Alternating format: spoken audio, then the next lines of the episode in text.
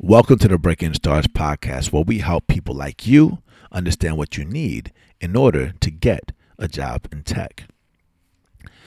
Today, we're going to talk about income share agreements with the CEO of Vemo Education and their mission to expand educational access for all Americans.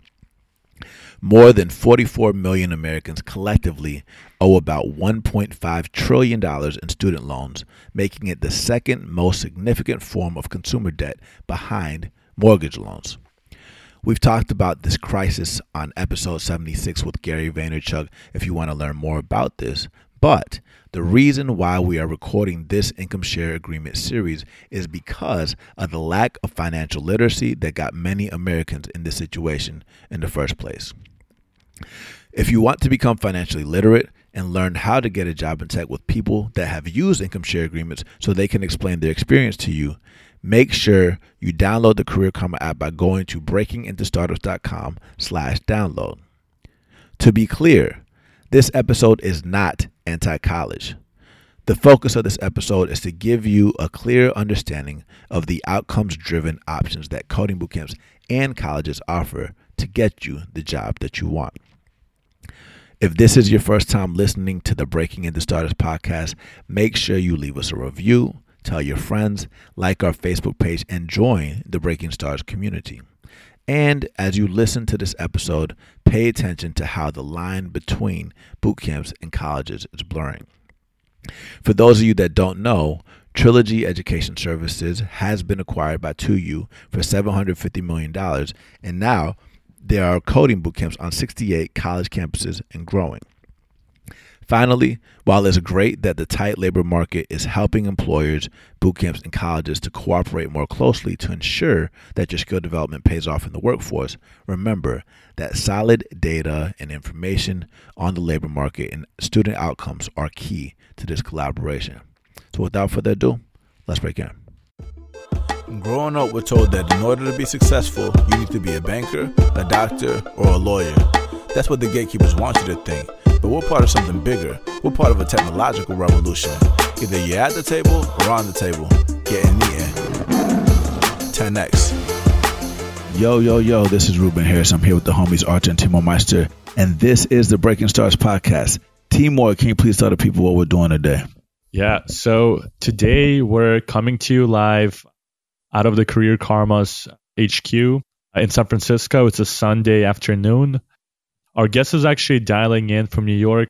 I know initially we were interviewing guests in person, but there are just so many great guests around the country. So the guest is dialing in. From the very beginning, we wanted to bring you the best resources to help you take control of your careers. And at the end of the day, we want to give you access so you can take control of your career so we have a very special guest today. Ruben, can you please introduce him? Yes, Timur. So as you mentioned, our guest is joining us from New York. He's a New York native, also spent time in the Marines as a captain, has worked at several educational finance institutions, including organizations like SoFi. And he's currently the CEO of an organization called Vemo Education, which is a leading provider of income share agreements, which is an innovative financing model, not just for coding boot camps, but also for traditional universities, not just for software engineers, but all kinds of different skill sets. Um, it's a really exciting episode for anyone that's trying to figure out how to manage their finances as they prepare for a career transition. I mean, you definitely want to pay attention to this, but for now, let's just say welcome, Tonio. Thank you. Thanks for having me. Yeah, no, thank you. So I think to start off, I think it'd be helpful for uh, you to kind of like explain what an income share agreement is what Vemo education is and how you position yourself in the whole career transition space. Sure. An income share agreement is a contract where, in exchange for some or all of tuition, the student agrees to pay a percentage of his or her future income for a defined period of months. The amount paid is has a cap on it, and nothing's below a minimum income threshold. And so that's it's kind of novel in the world. Yeah. Uh, idea is old, but it's been becoming popular of late. Now, what Vemo Education does is not just make ISAs or income share agreements. We help schools succeed with income share agreements. So I don't run a website where people can come and get money. Mm-hmm. I run a business that helps colleges, code boot camps, and college alternatives use income share agreements to succeed strategically. That means meet students' needs in a way that causes students to pick their school over their competitor schools. Mm-hmm. Mm-hmm. No, that, that's super helpful. And for, I think you mentioned a few things earlier about, you know, when people think about education, they're usually thinking about it for a job. Some people disagree with that statement, but I think for the purposes of this conversation, we're going to think about education as a stepping stone towards a job. Historically, obviously, you know, people get student loans and there's different phases with this income share agreement movement. So can you kind of like talk about how it was historically and what it is now and where do you think it's going? Sure. The idea dates back to the 1950s. It's had conservative and, and liberal backers. And it started as a student loan alternative. So the idea was, hey, student loans aren't great. This is better. So use income share agreements. And the most popular or popularly known experiment with this historically was at Yale University in the 1970s. Students there agreed to pay a percent of their income for a, an undefined period of time up until investors in the program reached a return threshold. So there was a investors were guaranteed a certain return on their investment, and mm-hmm. students had to pay until they received that. The highest paying students bought the, the lowest earning graduates didn't have to pay anything, and the middle earners kind of got saddled with an unfair burden. So that program was deemed a failure, even though like uh, President Obama had an appointee at the FCC, Blair Levin, who wrote about how it was good for him. It, it, it did help Yale with access and mobility for students, you know, access and opportunity, but it didn't really go anywhere. I think where ISAs went from there kind of resurfaced again in the peer to peer space. Most successful business in that space was Upstart, which is successful today, even. Brilliant people who are winning doing loans right now and loan software and technology. But Upstart had a plan to match individual investors with individual students or people who needed capital. And it was to help them fund things that were high risk, like entrepreneurship, in addition to things that are pretty stable, like education. And that had a hard time scaling also. I think it's, it's really difficult to scale something like that without some kind of institution involved, whether it's an investor or a school. And, and, where ISAs have really scaled now, I think the history of income share agreements starts again in 2016. That's when Make School, who'd been out there for a long time doing income share agreements, App Academy, were joined by other institutions like Purdue University, Holberton School, probably others, who have since caused income share agreements to be the dominant method of financing for college alternatives. It's becoming dominant for code boot camps and it's becoming mainstream for colleges. Yeah, and I think uh, uh, we're especially interested in uh, this type of payment model for our students because for the first time, well, not for the first time, but for the first time in the coding bootcamp space, the school actually put something on the line and they have just as much to risk as the student. And from the student's perspective, when they select a school, it's also almost a guarantee from the school that the school believes that the skills they're teaching them will lead to an outcome. So my question to you is when you speak to boot camps and you tell them about these models, what has been the reception? Are, are boot camps excited about income sharing or, or are some boot camps hesitant to adapt it? Well, first, I, the good news is I, we find our bootcamp clients are very attuned to what students want. And this idea is wildly popular mm-hmm. with potential code bootcamp students. So every code bootcamp is examining how they're going to have some kind of income share agreement strategy. I would say that income share agreements are an answer to the question, is this worth it? And you have to answer that question. I think there's more than one way to answer it. So you could make your school free. That's one way to answer it. You know, maybe have employers pay, you know, or, or people who hire your students pay you and be like a giant recruitment agency. But for mm-hmm. people who expect consumers to pay, this is probably the best answer out there for is it worth it? How do you prove that it's worth it? Yep. So everybody's either doing this already or examining how they're going to articulate value to potential code bootcamp students and be competitive. Yeah. yeah. And so there's a lot of uh, folks who are familiar with the student loan or student financing approach that like traditionally universities higher ed provided. Can you compare an ISA to a student loan, and what are the cost benefit analysis of kind of both methods of paying for your education? Well, if you compare income share agreements to student loans, you have in a student loan you have principal and interest, and you're keeping score with the time value of money. Mm-hmm. You owe that money regardless of what happens. Now you know how much it's going to be, and that's a relative advantage. And your payment can be known ahead of time, but you pay until it's paid off, regardless of what happens. Income share agreements are different. There's a risk share. Whoever gave a student an income share agreement doesn't get paid unless the student has some kind of positive outcome, earns over a minimum income threshold, for example. Income share agreements also all end after a defined number of payments, whereas loans can negatively amortize. That means if you pay less than the full payment on a loan, your balance gets bigger. Mm-hmm. And that doesn't exist in income share agreements. So from a consumer side, I think that's the biggest difference. Mm-hmm. I think separately is that loans traditionally just haven't been done in partnership with schools the way that income share agreements are today. And so the schools offering income share agreements are standing behind them, as you said, you know, in a way that hasn't ever been available to people in loan relationships before. Yeah, yeah. So I mean, for people that are listening, I think you know there's a common misconception that income share agreements are really, really good for high paying jobs like software engineering and like it doesn't go beyond that. So, you know, is that a accurate assessment of things? Do you think that income share agreements can be applied to education as a whole? Or how do you think about ISAs related to like liberal arts or things like that? I wasn't sure when we started Vemo how it was going to look or how the market would react. And we really hadn't examined all the data until we got going. And this is in 2015 when we started. Our experience has been that income share agreements work great outside of STEM. You know, at Purdue University, our biggest program to date at a college, we're in our third academic year. We have a representative number of students in the ISA program who are non-STEM versus STEM, mm-hmm. as opposed to like the eight eligible student population. Also male, female, also in-state, out of state. Mm-hmm. We're at 22 colleges and universities now at the time we're recording this and adding wow. all the time. That's even more clients than I have in the code boot camp and college alternative space. Yeah.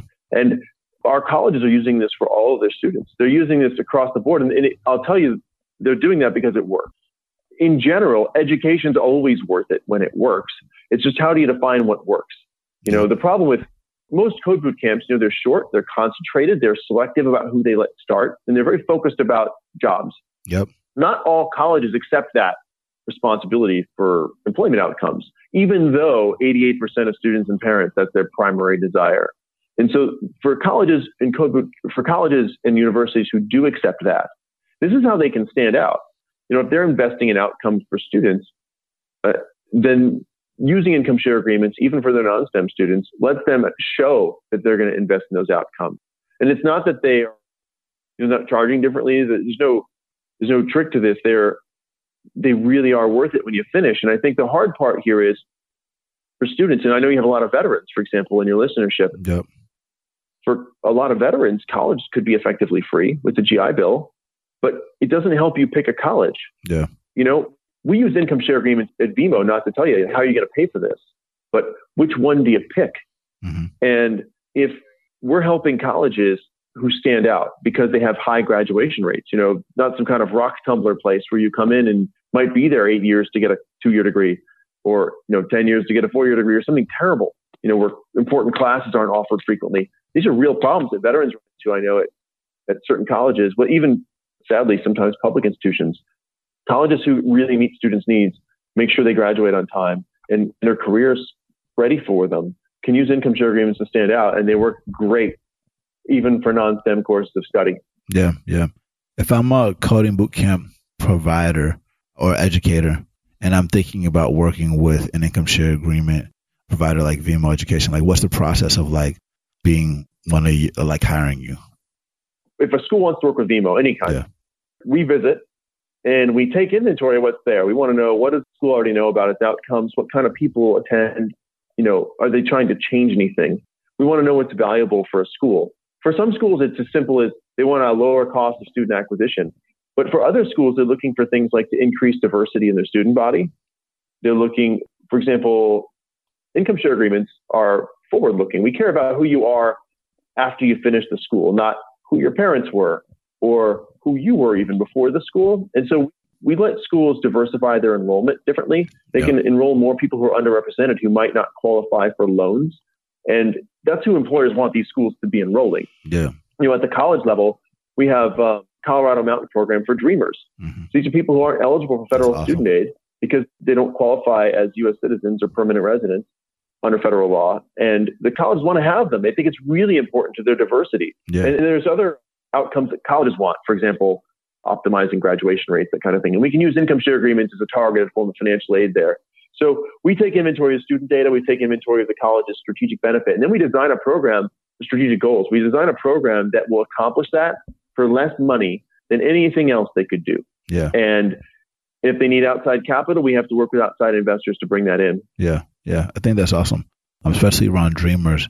A lot of the people that want to take advantage of income share agreements, a lot of times don't typically meet certain credit requirements. Is that something that excludes people or is it inclusive of people like that would like to take advantage of income share agreement?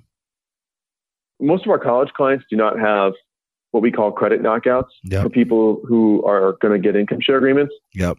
A number of our code bootcamp clients have to consider that. They have to yeah. consider a per, if a person has, for example, already gone through an undergraduate degree yep. and never made a payment on a student loan. It's a dumb idea to, to put them in another obligation that, you know, if they've, for example, defaulted recently on student loans, it's a dumb idea to give them something else to default on. Mm-hmm. That's just not responsible on the part of the school. Mm-hmm. So we, I would say that if you have a thin file or no file as a, as a person, income share agreements are great. They don't discriminate against you the way that loans do. If you're a person who's got a bad relationship with credit, it's not, this isn't going to be any different, right? If you can't follow through and make a payment on a thing, if you don't open your mail, you know, it's, it's a dumb idea for a school to double down on that and give you another opportunity to fail at that. Like you need to I think what we find is that schools use credit knockouts, meaning they'll say, hey, look, if you just recently defaulted on a thing, we need you to go make that right with the people you did wrong mm-hmm. before we can give you an income share agreement here. And that encourages responsible behavior that'll help the students succeed in the workforce. Got it. Got it. Okay. Yeah. What is your thought on um, just the way education is going? So outside of what you're doing with Vemo, now technology is uh, moving fast. There's a lot of new jobs that are being created, how should one of our listeners position themselves to have a competitive career for the next 10, 20 years? How should they think about kind of structuring their studies, their careers, the whole approach so they end up winning and end up ahead of everyone else? Well, I can't speak to that as an educator or even as a, a you know a person who's been some kind of template for success there, but I can say that as a, I hire people and what we're always trying to hire is someone who is a good employee, like a, a good team member. So that's the soft skills people talk about. I think it's really important to develop those. I love when people can communicate well in writing. And I think that goes to the importance for many people of uh, liberal arts studies, if not a full degree, you know, at least learning, you know, studying and trying to be great at reading and writing and communicating. And then some hard skill and the ability to learn new hard skills. And so I think you know, it, it meshes with what you all are experiencing, what you're all building your business on, which is people keeping fresh in their careers by adding skills from time to time mm-hmm. and moving up by being willing to embrace change and I guess, you know, willing to diversify the kind of education they're getting and not just studying one thing one time and then dropping out of it forever. Yeah. Can you talk about your experience as a financier within the education space and what you've seen across the different spaces that you've been in. Because when you think about, like to Timur's question around a career transition, there's like companies that want to hire people that have open jobs available. There's people that may, that want jobs that may or may not have the skills. There's an educator that's there, but then there's the finance piece that could come from out of pocket money. It could come from, you know, scholarships. It could come from government. It could come from income share agreements. It could come from student loans. So can you talk about this finance piece so people can really, really understand it and, and kind of like from your end of like what you've seen before getting into the income share agreement space and like the phases that you see of where ISAs are going over time? Sure. I think there's certain parts of education finance in post-secondary ed that are subsidized a lot by the federal government. And if they're subsidized a lot, it doesn't make sense for us to try to go compete with that. People who, for example, are eligible for Pell Grants or veterans benefits should take them and use them first. And people who can get a subsidized federal loan are probably best off doing that. We see income share agreements as something that fills in around the gap and helps for people who've maybe already exhausted those resources. And so there are certain schools don't want to be eligible for federal financial aid. And sometimes there's a good reason for that. Sometimes that can pervert a school's incentives or steer it the wrong way. There are also schools who help a lot of people who've already used all their federal aid. That can be an adult learner who meandered in their teens and 20s and now they're really serious. It can be a, a person with a drug conviction or a felony conviction because there could be a, that makes them ineligible for federal aid. It could be a dreamer, like we said, or a veteran who gave their benefits to a family member while they were in and now they're out. And they're looking to study something at a college that itself has federal aid and they've used all of theirs. So I think income share agreements are a great supplemental tool. And I think they're important because if you're not in the federal financial aid system, that's when you're taking the most risk as a student. Yep. You know, and so I think that's when it's most important for schools to opt in to sharing risk with students to show that this is the right one for them. I think the last piece of this, and it's not my business, but I see a lot of schools being very smart about building pipes directly to employers. You know, in the end, the measure of success for a lot of students, and again, it's more than half, more than half of students are non-traditional students. They have a kid, you know, they, or another dependent that they have to care for.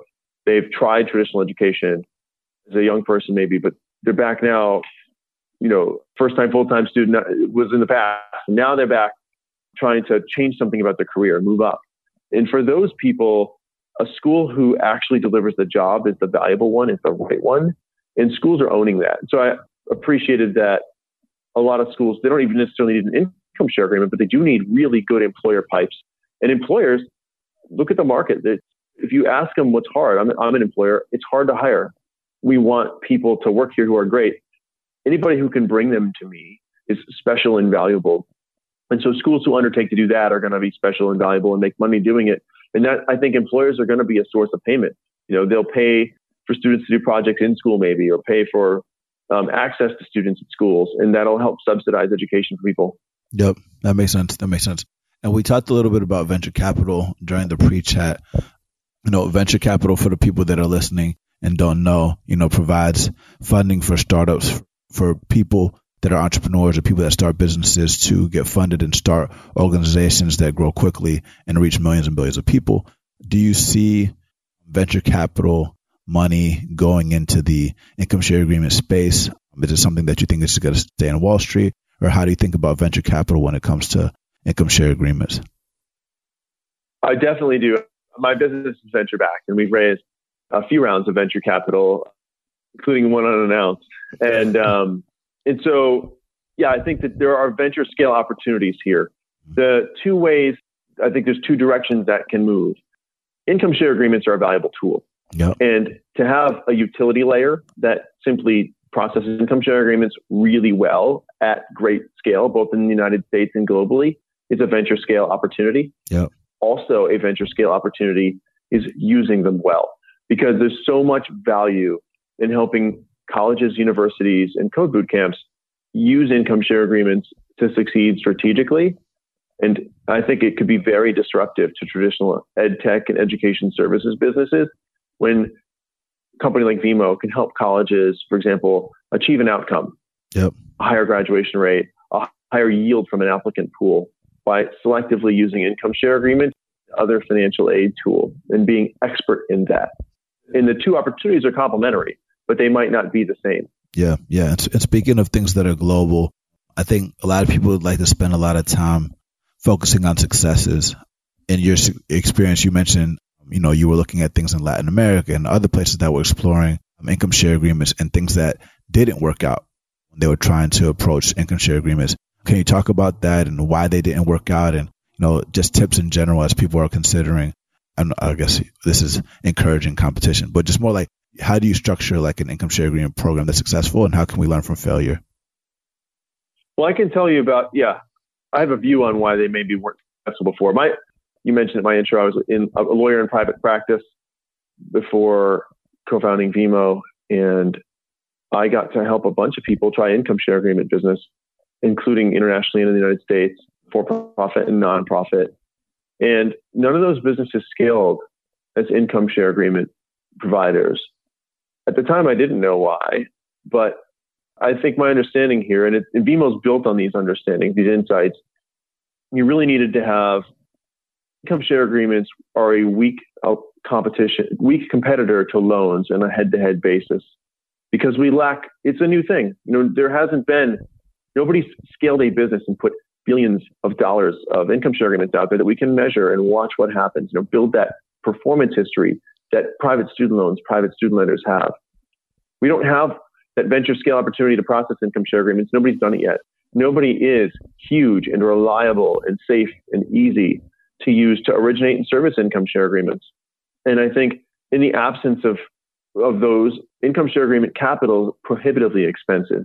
So what's required was going and finding a valuable way to do this in partnership with someone where you could you could you could compensate for those disadvantages. Vemo is about working with colleges, accelerated learning providers, where there is strategic value in getting it right, and then letting them subsidize the investor side. So if you're a school and this is wildly popular and a lot of people apply because you use income share agreements, you save a lot of money on marketing and acquisition of students. You can take half those savings and use it to buy down the cost of your students' income share agreements. We find schools using even all their savings to do that because they really are just trying to make their value proposition better for students. And that's made these things competitive and able to scale. But I got to say, to your point, this was a holy grail dumb idea in 2016. And it had been tried and failed over and over by the smartest people all over the place. It was really, really, if you are, if you're going to raise money for an income share agreement business today, it should be hopefully a lot easier than it was three years ago. It was, it was pretty impossible yeah. uh, because there was a track record of failure and because people can't help but look at this and see it as some kind of lending play when it really is not a lending play. You know, there's money moving. We have to count what happened to graduates. We have to move money back. You know, it's a, it's a financing tool, but the value of this tool is very different from the value of a lending tool. Yeah. yeah. I think so you have lots of insights about financing, but we would love to hear a little bit about your background and kind of what was your experience like learning, acquiring skills, and then how did you approach positioning yourself for a successful career and starting this company, Vemo? Sure. Well, I grew up in the middle of nowhere in upstate New York.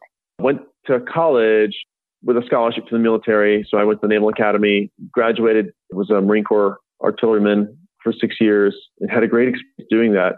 It was actually a pretty technical job for a Marine. I had to submit to some technical training, and initially I resisted it. I thought, man, I just want to camp out in the woods with my buddies and like explode junk and whatever artillery was was pretty technical, and I'd been a political science major in undergrad. I had to embrace that this is part of just being great. You know, I want to be a great leader for my Marines. I want to be really successful in my unit, and that requires me to embrace the chance to learn some hard skills here. So I that was my first experience having to go and learn technical skills that I wasn't super excited about to master a role and get promoted in a role that I was excited about. And I later left the Marine Corps, went to law school, studied kind of what I wanted there. I was focused on just getting a job when I left, and I got to a law firm. And not too differently, I um, there was at this law firm, and thinking the whole time, man, you know, my clients have it good. I'd rather have their job. You know, th- their job seems so much easier. I would think lazily, and I think a lot of young lawyers think this. You know, I'm smarter than those clients. I should, I should be the business guy. And in real life, law was where it really sunk in. Even though I probably should have learned it the first time in artillery, that every career, no matter whether they admit it or not, is an apprenticeship. Mm. You know, this is all about people. Even if you have a technical job, you know, you learn how to function in a in, on a team and succeed technically, and you learn all these shortcuts from being around other people who are great. Maybe having a boss who's great. Ideally, having a boss who's great. You know, at this law firm, I realized that I just needed to be great at law. You know, I had to submit to that and earn my way up. You know, I, the I had to be great at something basically. Like even my business people were great at something. And later when I went to SoFi, they had you know a marketer who was a great marketer and an operations person who was a great operator and a business development person who was great at business development. And I didn't I hadn't given them credit for being as hard and technical as they were and for taking years to be great at. And they really all are. And so I guess the other thing is this. I mean, it, it works both ways. If, if you're in a marketing role today and you're thinking, well, I couldn't be technical, that that's different. I don't think it is. You know, if you want to be great at a thing, you do have to you have to hit yourself with somebody great. You have to you have to invest in being great, and you're going to have to learn stuff that's uncomfortable sometimes yeah. to come out on the other side of it as an expert. If a person can do that, running a call center, managing a retail store, they can do it in some technical role. I would guess. You know, some of the, some of the fields that you all are working on at Career Karma, I wouldn't, I wouldn't, I just, I wouldn't underestimate what it takes to be excellent in anything. And a person who can be excellent in anything can be excellent in anything, like. I, I, or almost anything, you know. And so I worked around excellent lawyers. I learned what it took. I went to SoFi. I saw, heck, the managers here, mm-hmm. the leaders here, they're excellent too. Yep. And it, it gave me a new respect for all the other things, people, you know, all the other professional disciplines. And so now as a CEO, you know, as a co-founder and CEO of a venture backed business, I'm looking for people as individual contributors who want to become excellent at a thing. Yep. And also as management team members who've come up the curve. Yep. And I don't, you know, so the only way to do it is to come up, to suck it up and be great at it. You don't get to be the vice president of a thing at a company like mine with institutional customers. And so our, our colleges are institutional customers. And they need to see vice presidents at Vemo who are as good as the vice presidents at the college and who sucked it up and sat through, you know, the hard part of a career to learn that. The good news is it lets them spot talent in their lanes. It lets them recruit. You know, it lets us make our own talent. But yeah, my, my talent story there or skill story was uh, really underappreciating what everybody else had, thinking that I was in the hard field and kind of wishing I didn't have to do the hard thing. And now, now learning that like I'm a few years past this realization, but you know, a number of years ago, just learning like, wow, every job's like this. Yeah, and there are no I, real I love, shortcuts. Yeah, and I love your point about kind of like how every job is an apprenticeship. I think that's very powerful, and a lot of people over-index on like taking an, a Udemy course or taking a MOOC and or finding something that sounds like a great like magic bullet that once you take this course is going to teach you how to build self-driving cars and then you're going to be able to get a job right after you graduate that course and you don't need to actually immerse yourself with the industry get to know other people who have done it successfully and kind of like almost like false confidence that just information alone is going to help you get the job and your point about how you you trained you kind of force yourself to learn about artillery and then you learned law and now you're also starting a company. I think that just points to like the importance of who you surround yourself with and immersing yourself in an environment that's going to give you those skills and kind of like what's the word I'm looking for? Like institutionalize yourself for that specific role because everyone starts out being an outsider and by interacting with insiders, that's how you become one of the folks on the inside. And that's what Career Karma and Breaking Into Startups is essentially doing, helping people hear these stories and seeing the, the paths that folks took to become software engineers or designers or product managers. So I definitely kind of identify with the point you made. I'm curious, like, what do you see the future of education and skill training? Because I think, at least in the 20th century, most of this was the American dream was going to college, getting a job afterwards, buying a house. And now we're seeing that more and more people are can't afford to go to college. More and more people can't afford to buy a house. The jobs that people thought of that that were um, in high demand are no longer in high demand. A lot of them are moving overseas. So, what advice would you have for people who are just starting their careers, how they should approach picking what to focus on and kind of setting themselves up for a successful career? Well, I have two big themes I would touch on there. One is, and the, the shorter one, I'll say first, you have to take ownership of your own career. You know, there's not a even if you're at a company that says that you're on a track, or if you know if you're at a, I went to law school. I mean, law school is very focused school, mm-hmm. street training you for a specific role, a specific job. take ownership of that and not expect that you can go and they're not all the same. And that goes for code boot camps and that goes for colleges. And career paths aren't all the same. And if you think about it, if, if you're going to be a great employee somewhere, you don't uh, just you know uh, bang out widgets at your seat in, in some uncurious way mm-hmm. and not try to improve the business or figure out how adjacent functions work or move up. You have to be that way about pursuing your education. And I think take control and ownership of it because there's a lot of information out, out there for people who do want to take ownership. Now, at the same time, I'm long colleges. There are thousands of colleges in the United States. We have the best post-secondary education system in the world. You know, people still try to come here to study in our in our colleges, and a lot of them are invested in student outcomes. They know that's what people need. Mm-hmm. It's just hard for them to stand out right now. And I think what we'll see, what I'm a believer in, is that the best practices that are refined outside of colleges at places like code boot camps are going to be delivered long term. They're going to be distributed through the college platform. Because our college platforms, we have these public institutions, private nonprofits all over the country who are subsidized heavily by the federal government and sometimes by state governments. They're not going anywhere. The best ones just we just need to help the best ones stand out mm-hmm. so that students know which one is the right one for them. And colleges, for example, who want to have a poetry degree, nobody's saying I don't think the future of higher ed is that you can the poetry degree. I think the future of higher ed is you get the best poetry faculty you can, you excel at poetry, and you have a great poetry department, but you're realistic about what your students need. Yeah. And if poetry is setting you up for a career path, you know, a great medium and long term career path. Five years out, you're made. You know, these skills will really kick in. Your writing, your communication, your broad knowledge of civilization, whatever it is, that'll kick in. You have to just enhance it some with something that helps with the early career path. And I think outside vendors, you know, businesses that started as code boot camps, for example, may one day be brought in as enhancements for liberal arts curricula, where nothing changes what you learn in the poetry classroom, but there is going to be a structured internship or there is going to be a course on how to use Salesforce. Yep. Because I think that's what's missing is just this bridge to an early career path. People who succeed in an early career path and have a college education are very successful. And it's I understand why innovation is happening outside of colleges because it, it's hard to innovate inside colleges. But once we've proven that something works, and I think you'll see this even with a lot of your partners at Career Karma, they're going to learn to distribute through colleges instead of try to compete head to head, or maybe even buy colleges, become colleges, right? And we've seen that with Make School. But um, you know, you had a guest on Dan Rosensweig from Chegg yep. a number of episodes ago, and he had a line. You know, he told his kids, "You'll never starve if you can sell." Yep. I mean, there are there are things that, are, and that that doesn't take four years to learn, and it, yep. complements non-STEM education very well, right? Non-STEM education can help people succeed at that. So I think, yeah, long term, I think education is going to have to focus more on its value proposition, though. And there is some people misled right now who think that the value proposition of every college is prestige or graduate school acceptance. And, and colleges are a little confused about that. There's 50 or 100 colleges where the value proposition is prestige, and you compete to get in. But then there's 4,000 plus where they compete to get you. Yeah. And the value proposition is an employment outcome. And that's really why people are paying to attend. And the colleges who act to sell that to students and own it are going to beat up on the ones who don't.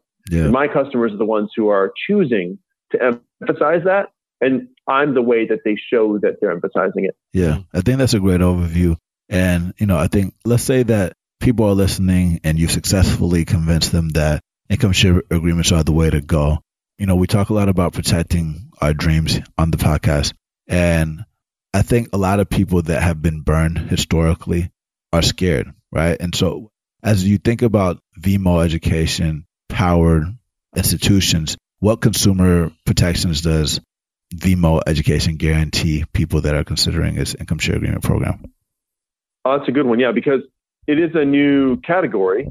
And yeah, I mean, I think that unfortunately there may one day be entrants in the income share agreement market who don't have the same consumer protections. Mm-hmm. But the big things we do here, we focus on being in harmony with bipartisan income share agreement legislation in the House and Senate that's already been proposed. And so I guess lawmakers have given a lot of thought to what would be a great appropriate consumer protections. We, we stay in harmony with that. And what that means is there's a minimum income threshold. There's an, always a number beneath which you pay nothing on an income share agreement. You know, you're paying a percent of income, so the payments are designed to be affordable. There's a cap on payments. You never pay more than a known cap in advance. When we are using income, like percent of what income, right? Which income? We are using a consistent number. So we use gross income. That means if you own a house or rent, you're not treated differently. Or if you have a kid or don't have a kid, you're not treated differently. You know, those are policy choices that we make it in government. We want to favor homeownership or favor people having children, but and so we give them tax treatment differently. But we don't we use pre-tax incomes so that people are all treated the same. I think it's an important consumer protection. And I would say the last thing is because we work so much with colleges, we're really cognizant of people's other obligations.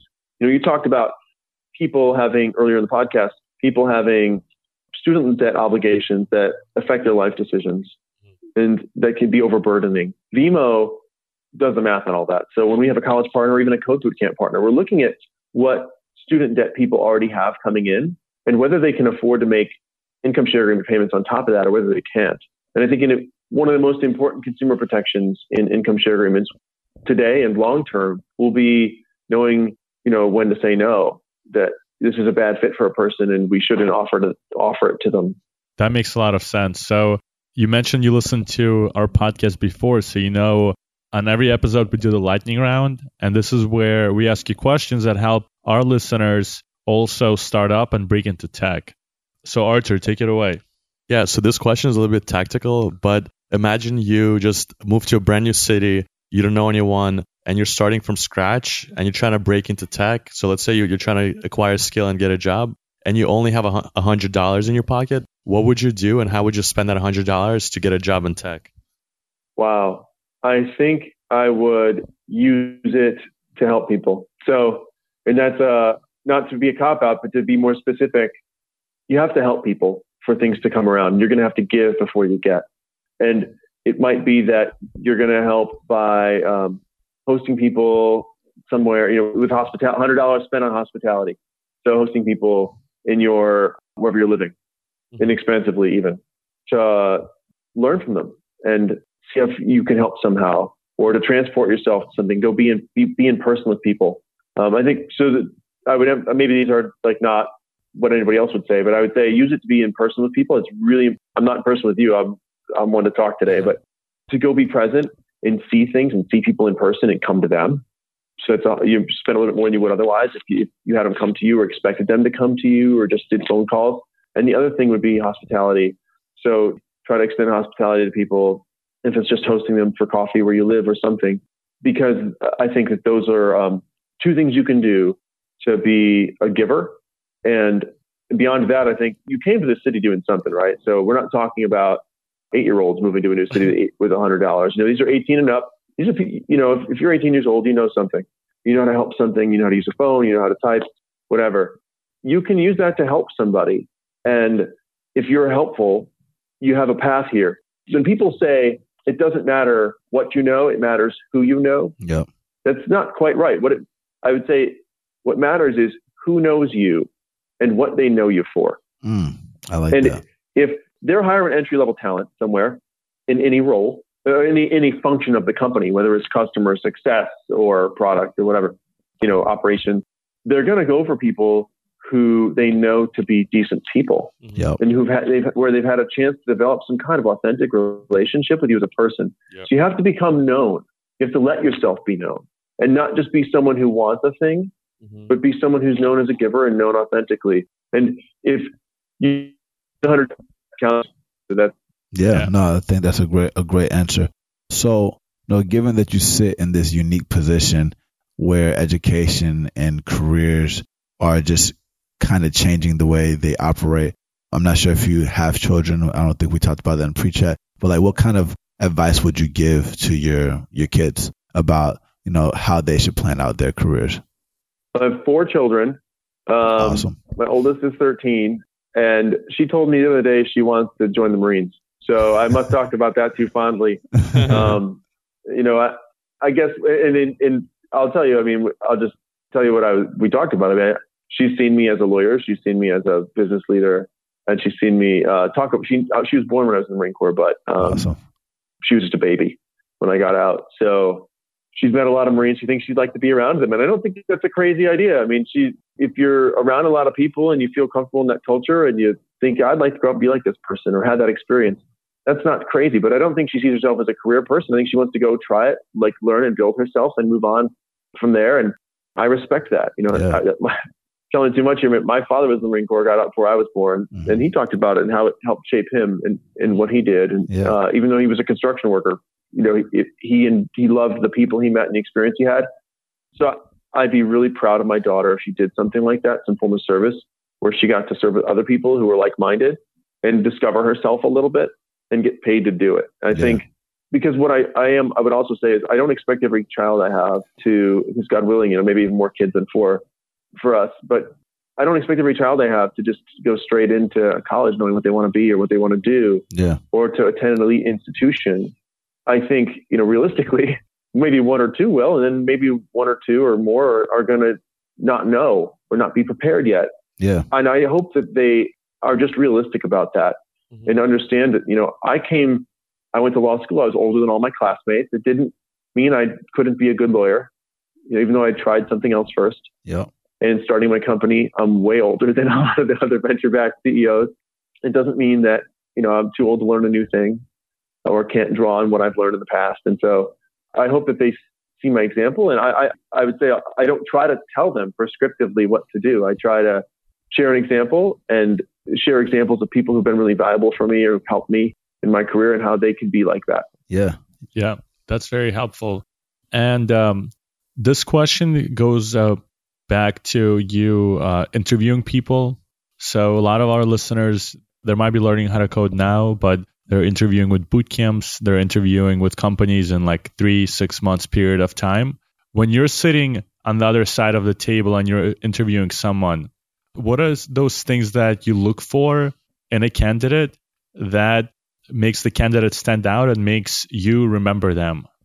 Well, I think their answers to a couple of questions would stand out as well as, and I'll, I'll tell you answers to some of my questions as well as a couple other things. So on questions, I mean, if you, you can tell me how you've solved a real problem for somebody, taken ownership of a thing and run it, that means a lot. Or how you've overcome something difficult, uh, that's meaningful. If you can tell me about a great boss you've had, like who's been a great leader to you, a great boss in something, and then, and then, so I'm presuming here that these people aren't purely academic in their background, right? They've done at least an internship or a summer job in the past, and they can speak to that. You know, what was who was the best leader at the last place you worked?